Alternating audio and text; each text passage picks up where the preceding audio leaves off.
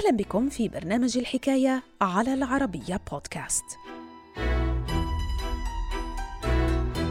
سجلت بعض الشخصيات المؤثرة بالتاريخ الأمريكي حضورها على الأراضي الروسية ما بين القرنين الثامن عشر والتاسع عشر حيث شغل بعضهم لاحقا مناصب مرموقة تراوحت بين رئاسة الولايات المتحدة الأمريكية وقيادة الجيش.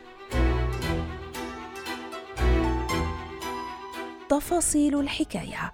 في مقال للكاتب طه عبد الناصر رمضان بعنوان رؤساء وشخصيات أمريكية هامة قضوا فترات من حياتهم بروسيا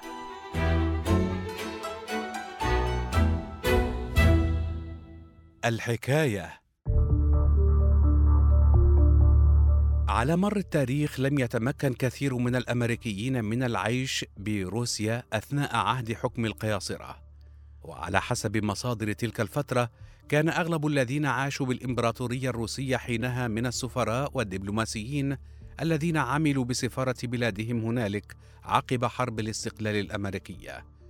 إلى ذلك سجلت بعض الشخصيات المؤثرة بالتاريخ الأمريكي حضورها على الأراضي الروسية ما بين القرنين الثامن عشر والتاسع عشر، حيث شغل بعضهم لاحقا مناصب مرموقة تراوحت بين رئاسة الولايات المتحدة الأمريكية وقيادة الجيش. حل جون كوينسي آدمز لأول مرة بروسيا خلال عام 1781 في خضم حرب الاستقلال الأمريكية كمساعد للمبعوث الدبلوماسي الأمريكي فرانسيس دانا الذي أرسل حينها لتمثيل الأمريكيين لدى الروس خلال فترة سبقت توقيع اتفاقية باريس عام 1783 واعتراف بريطانيا رسميا باستقلال الولايات المتحدة الأمريكية.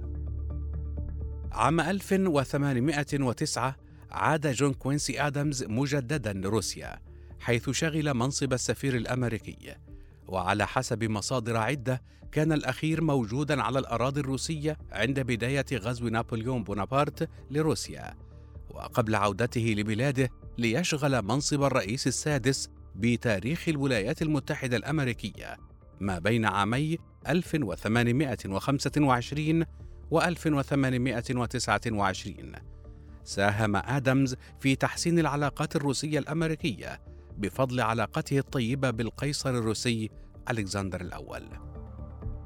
عام 1832 عين بطل حرب 1812 جيمس بيوكانان سفيرا للولايات المتحدة الأمريكية بروسيا وتزامنا مع ذلك أوكلت للأخير من قبل الرئيس أندرو جاكسون مهمة مناقشة اتفاقية اقتصادية وتجارية بين الروس والأمريكيين. إلى ذلك تمكن بيوكانان مستغلا علاقاته الجيدة مع العديد من السياسيين الروس من التوصل لاتفاقية تجارية وبحرية بين روسيا والولايات المتحدة الأمريكية سرعان ما دعمت العلاقات الدبلوماسية بين الطرفين.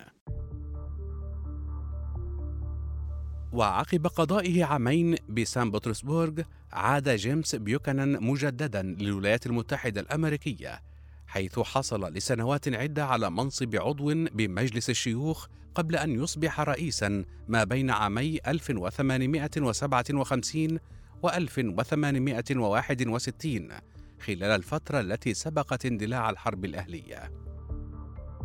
يصنف الأميرال الإسكتلندي الأصل جون بول جونز ضمن قائمة أبطال حرب الاستقلال الأمريكية، حيث حقق الأخير انتصارات بحرية عديدة ضد البريطانيين أثناء دفاعه عن القضية الأمريكية، قبل أن يضطر للرحيل نحو أوروبا تزامنا مع تراجع دوره عقب توقيع معاهدة باريس عام 1783 وأثناء وجوده في باريس عقب حرب الاستقلال الأمريكية استدعي جون بول جونز من قبل الإمبراطورة الروسية كاثرين فمنح لقب أميرال وقاد أسطولا بحريا حقق عن طريقه انتصارات هامة ضد العثمانيين بالبحر الأسود.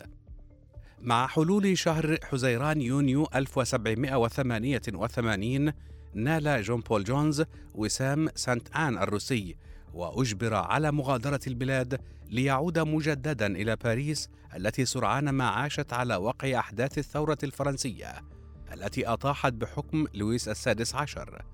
وفي باريس فارق جون بول جونز الحياة عام 1792 عن عمر ناهز الخامسة والأربعين. خلال أربعينيات القرن التاسع عشر انتخب كاسيوس كلاي سيناتورا عن ولاية كنتاكي بمجلس الشيوخ الأمريكي وتدريجيا تحول الأخير لشخصية مكروهة خاصة من قبل الديمقراطيين الذين حاولوا اغتياله بمناسبتين بسبب مساندته لإجهاض العبودية بالبلاد. وإضافة لمساهمته في صناعة انتصار لينكولن برئاسيات عام 1860 وتصنيفه كأحد مؤسسي الحزب الجمهوري شغل كاسيوس خلال مناسبتين منصب سفير بلاده بروسيا. فكانت الأولى ما بين عامي 1861 و 1862 بينما كانت الثانية ما بين عامي 1863 و 1869 وأثناء تلك الفترة ساهم كلي في ضمان دعم روسيا لقضية الاتحاد بالحرب الأهلية الأمريكية. كما عزز العلاقات الدبلوماسية بشكل جيد بين الجانبين الأمريكي والروسي.